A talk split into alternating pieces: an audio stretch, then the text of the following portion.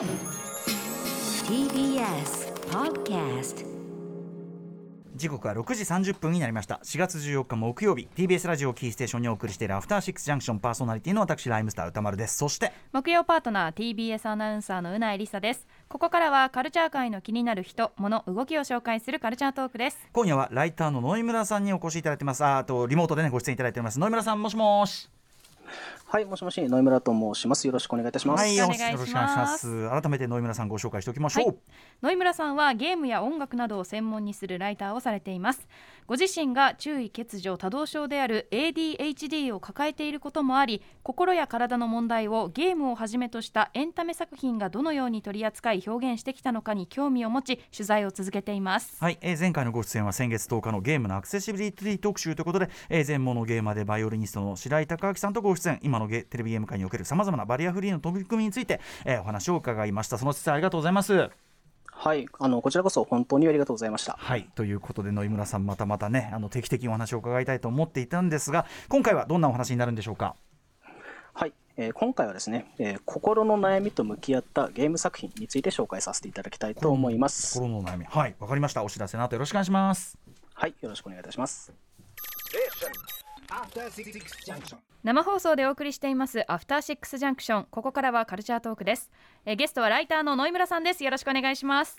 はい、よろしくお願いします。はいということで心の悩みと向き合った作品ということでご紹介いただくわけですね。まずちょっと前提を整理したいんですけども心の悩み、えっと、具体的にどういうものを指すんですか？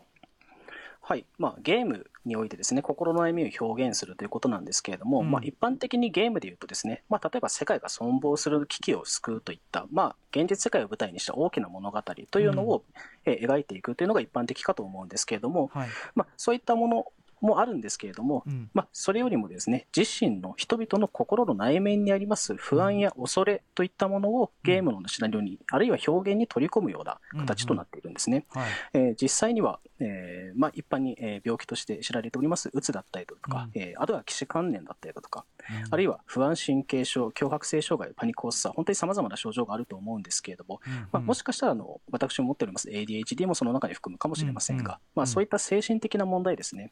そういったものをゲームという媒体を通して表現するということがあの最近のゲームではあるというところで、まあ、今回そういったお話をできればと思っております。うんうん。そういうその心の問題テーマを取り上げるゲームの流れっていうのは前からあったんでしょうか？そうですね、まあ、心の内面を描く、向き合うというアプローチ自体はですね、まあ、例えば映画だったり音楽だったり、えーうん。まあ、様々な娯楽においても、ある程度普遍的なテーマというふうに思われる方も、まあ、少なくないのかなと思うんですけれども、はい。まあ、なかなかゲームという分野、まあ、どうしてもあのコンシューマーを相手とした、まあ、大きな産業となっているので、そういったパーソナルな表現というのはちょっと少ない傾向があったんですね。はい。うんうん。ただ、えー後の作品群で大きな影響を与える、まあ、ある種の一つの転換点として挙げられる作品というのがありまして、はい。まあ、それがあの1994年に任天堂の、えースーパーファミコンからリリースされましたマザー2という RPG 作品。やっぱマザー2なんですね。はい。うん。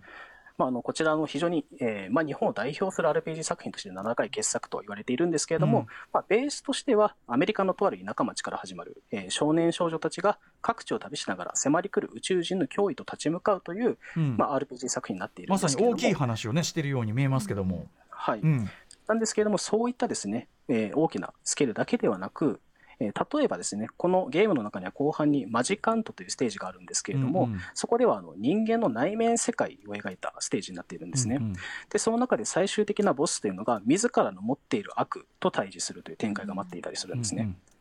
あるいは、えーゲームの中にはムーンサイドというステージがあるんですけれども、ここがですね、本当に現実とは思えないぐらい、現実離れした狂気だったり闇に満ちた、本当にまがまがしい空間っていうのが広がっていうんうんて、そして何よりもですね、はい。えーラスボスであるギーグという存在があるんですけれども、このギーグというのがですね、まあ、いわゆる身体的な脅威というよりかは、うん。本当にプレイヤーの精神を直接攻撃してくるかのような本当におぞましい見た目、うんうん。見た目というよりかは本当に衝撃的な描写といった方が正しいと思うんですけれども、うんうんえーそういった描き方をされておりまして、うん。そういった現実世界を描くのではなくて、心の内面だったり、あるいは精神的な脅威を描くといった作品性というのが、非常に多くのクリエイターに国内外を問わず影響を与えていて、まあ、やはりここが一つの転換点になっているという印象というのはあるんですね。へーやっぱすごいなマザー2そうなんですね。大きな転換点。はい、はい。でゲームの中でそういうこう心の悩みとかそういう心の闇とかそういうものっていうのはどう表現されてきたんでしょはい、そうですね、あの問題あの、心の悩みというのはですね、まあ、どうしてもあの、まあ、それ自体の是非はあると思うんですけれども、まあ、特に0年代などに関しては、いわゆるサイコホラー的な文脈で、えーホラーゲームとして取り扱われるケースというのが、まあ、結構珍しくはなかったという印象がありますね。その中でも特に重要な作品というのがありまして、えー2001年に、えーコナミから、えー、プレイステーション2向けですね、にリリースされていた、サイレントヒル2というタイトルうん。が挙げられますと。まあ、非常に有名なホラーシリーズだと思うんですけれども、はい。まあ、このタイトルにもあります、サイレントヒルという場所はですね、うん。まさに人間の持っている自己嫌悪だったり、罪悪感、あるいはトラウマといったですね、うん。心の問題を膨れ上がらせて実態として具現化してしまう場所なんですね。うんうんなので、作品全体を通して本当におぞましいグラフィックだったりとか、あるいはクリーチャーに対峙することになるんですけれども、うんうん。それはあくまで主人公の内面が抱えている自らの心のうん問題である。あー。はいはい。そうだそういったアプローチがですね、そういったビジュアルだったりナラティブ、両方における人間の内面描写のあり方というのは、やはりホラーゲームを中心にですね、数多くの作品に絶大な影響を与えていると。確かに。まあそれをね怖いものとして描いてしまっていいのかという問題は別個としてあるとしても、うん。まあっていうことですね。うんうん。そうですね。はい。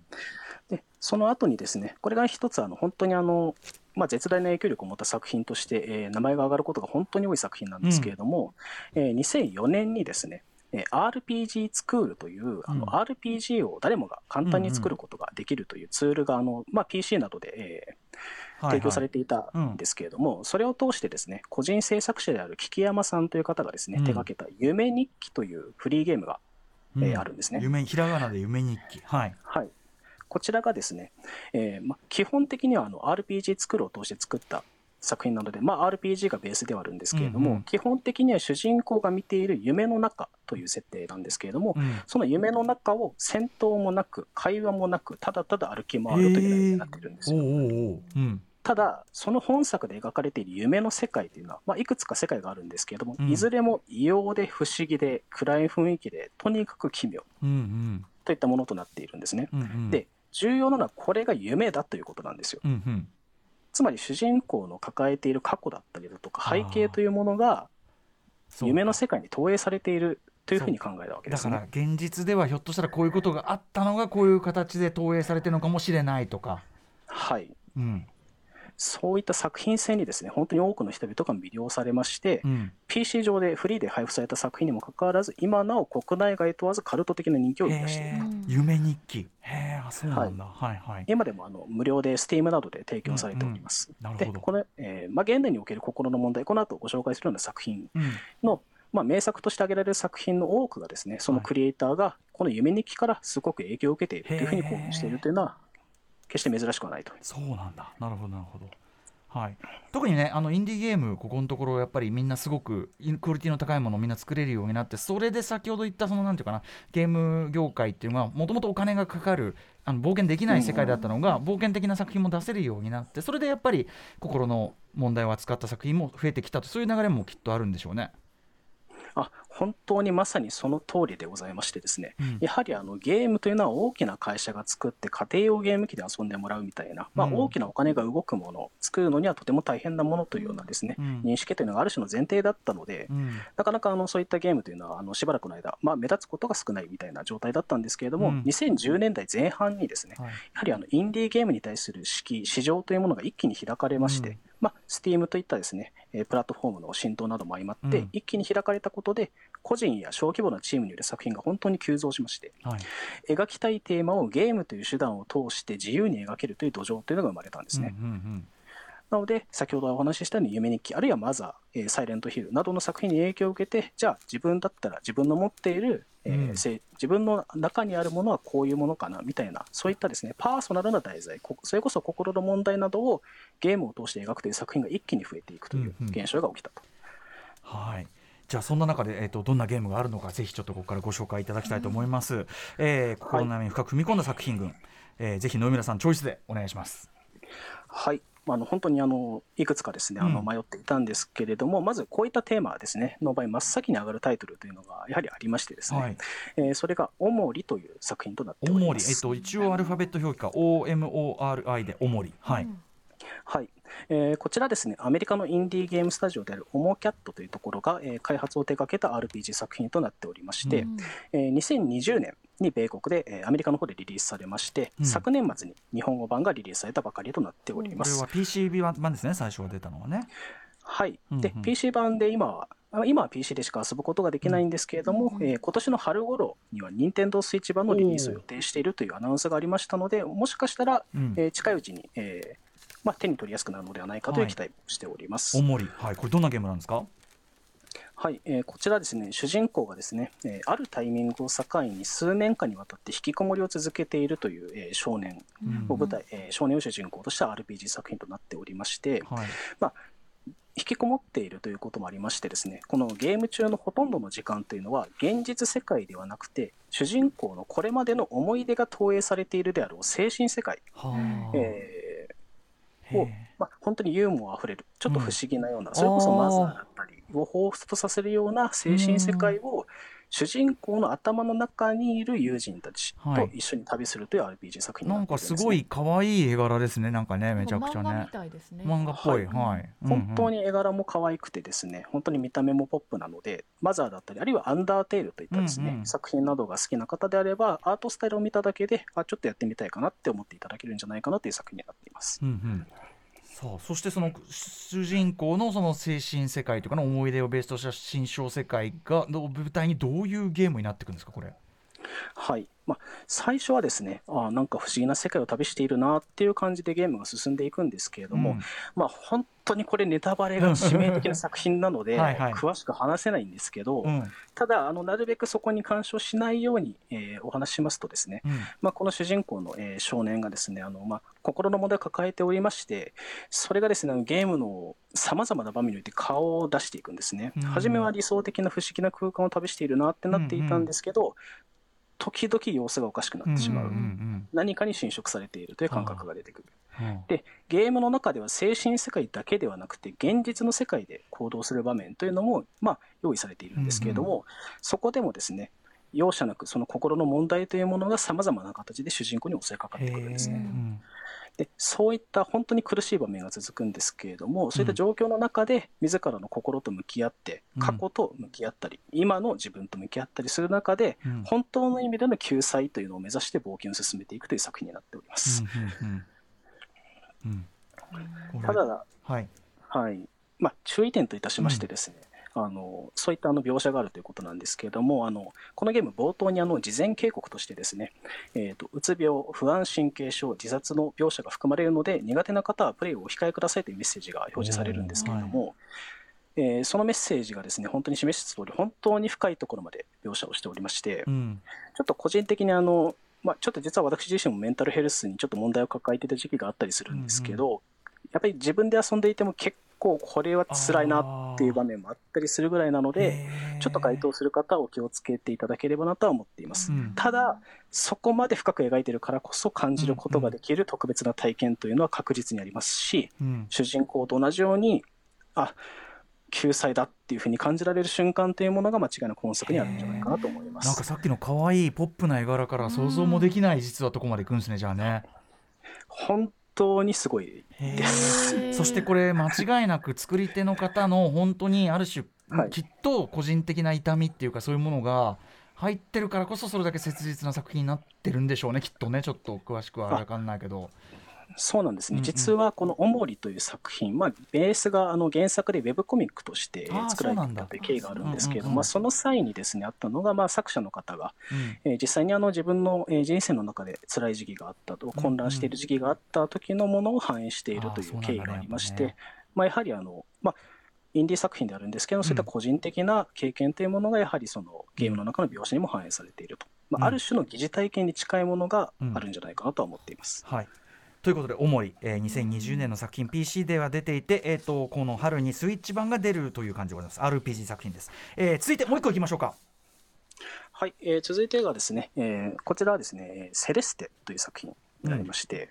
えーこちらのカナダのインディーゲームスタジオ、えーマットメイクスゲームスで、これは当時の名前で、えー今は名前を変えまして、エクストリームリー OK ゲームスというところが開発を手掛けている作品となっております。えー2018年にリリースされまして、こちらの PC だけではなくて、Nintendo Switch だったり、PlayStation だったり、さまざまな、えーうんプラットフォームで遊ぶことができる作品になっています。はい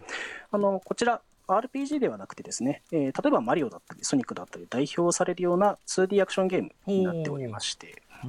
まあ、もともとあの難しい 2D アクションゲームを作ろうというところであの制作が進んでいったんですけれども、うん。やがてストーリーが与えられていったという作品になるんですね。うんうん。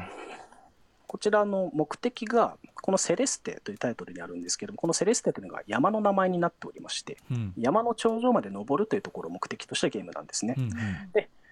本当にかなり難易度の高いアクションゲームになっているんですけれども、この山を登るという行為ですね、この、えー作品の構成とストーリーテリングが非常にあの見事にシンクロさせたということで、高い評価を獲得している作品となってうんいます。うんうん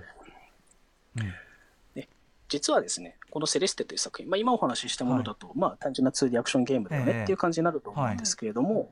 実はこの本作の開発を手掛けられたあの開発者の一人であります、マディ・ソーソンさんという方がいらっしゃるんですけれども、うんこの方があの開発期間中にですね、うつだったり不安神経症に悩まされているという時期がありまして、うんその心の問題と向き合うプロセスというものが、この山を登るというセレステのストーリーにそのまま投影されているんですね。あそうなんだ山を登るという、まあ、アクションなんだけどそのプロセス自体がこうなんていうか精神的なそれをこう克服していくプロセスになってるというか、はい。はあ。うんうん。実際にこの主人公のマデリンという少女なんですけれども、この女の子はですね、うつやパニック発作といった問題を抱えておりまして、それでもなお何かを成し遂げたいという思いを胸に、うん。このセレステという険しい山の頂上へ目指す、頂上を登るというそういう物語が描かれているんですね。うんうん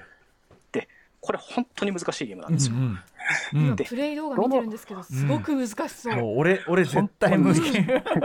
うん。で、どのステージを見ても初見では絶対無理だろうって思いますし、うんうんうん徐々にコツをつかんでいっても次のステージではまた新しいギミックが出てくるし、うんシビアな操作が要求される場面も本当に多いんですね。うんうん。で時にはいくらなんでも絶望的すぎるだろうっていうシチュエーションに絶句することもあるんですよ。うんうんなんでで実際にあの、まあ、今回ご紹介するにあたって自分のプレイ記録を見返してみたんですけれども、うん。大体8時間ぐらいで、えーメインストーリークリアしたんですけれども、えー死んだ回数がですね合計で2446回という、2400 2446回。死んだ。ひゃー。うん。これ決してあの多い数ではないんですよ。そうなんだそのぐらいこう死んで覚えるやつなんですね。なるほどかなり難易うん度の高い 2D アクションなんですね、うん。ただうん死んでもですね一瞬で直前のチェックポイントまで戻れるようになっていますし操作性も極めて快適ではい。BGM が本当に素晴らしいんですね。うん。なのでストレスは実はそれほど多くなかったです。やってるのは楽しいはい、何よりトライアンドエラーを重ねていく中で少しずつ突破口を見出していく過程とか、絶対に無理だって思ったステージをクリアした時の達成感っていうのが本当にあの最高なんですね。うんうん。で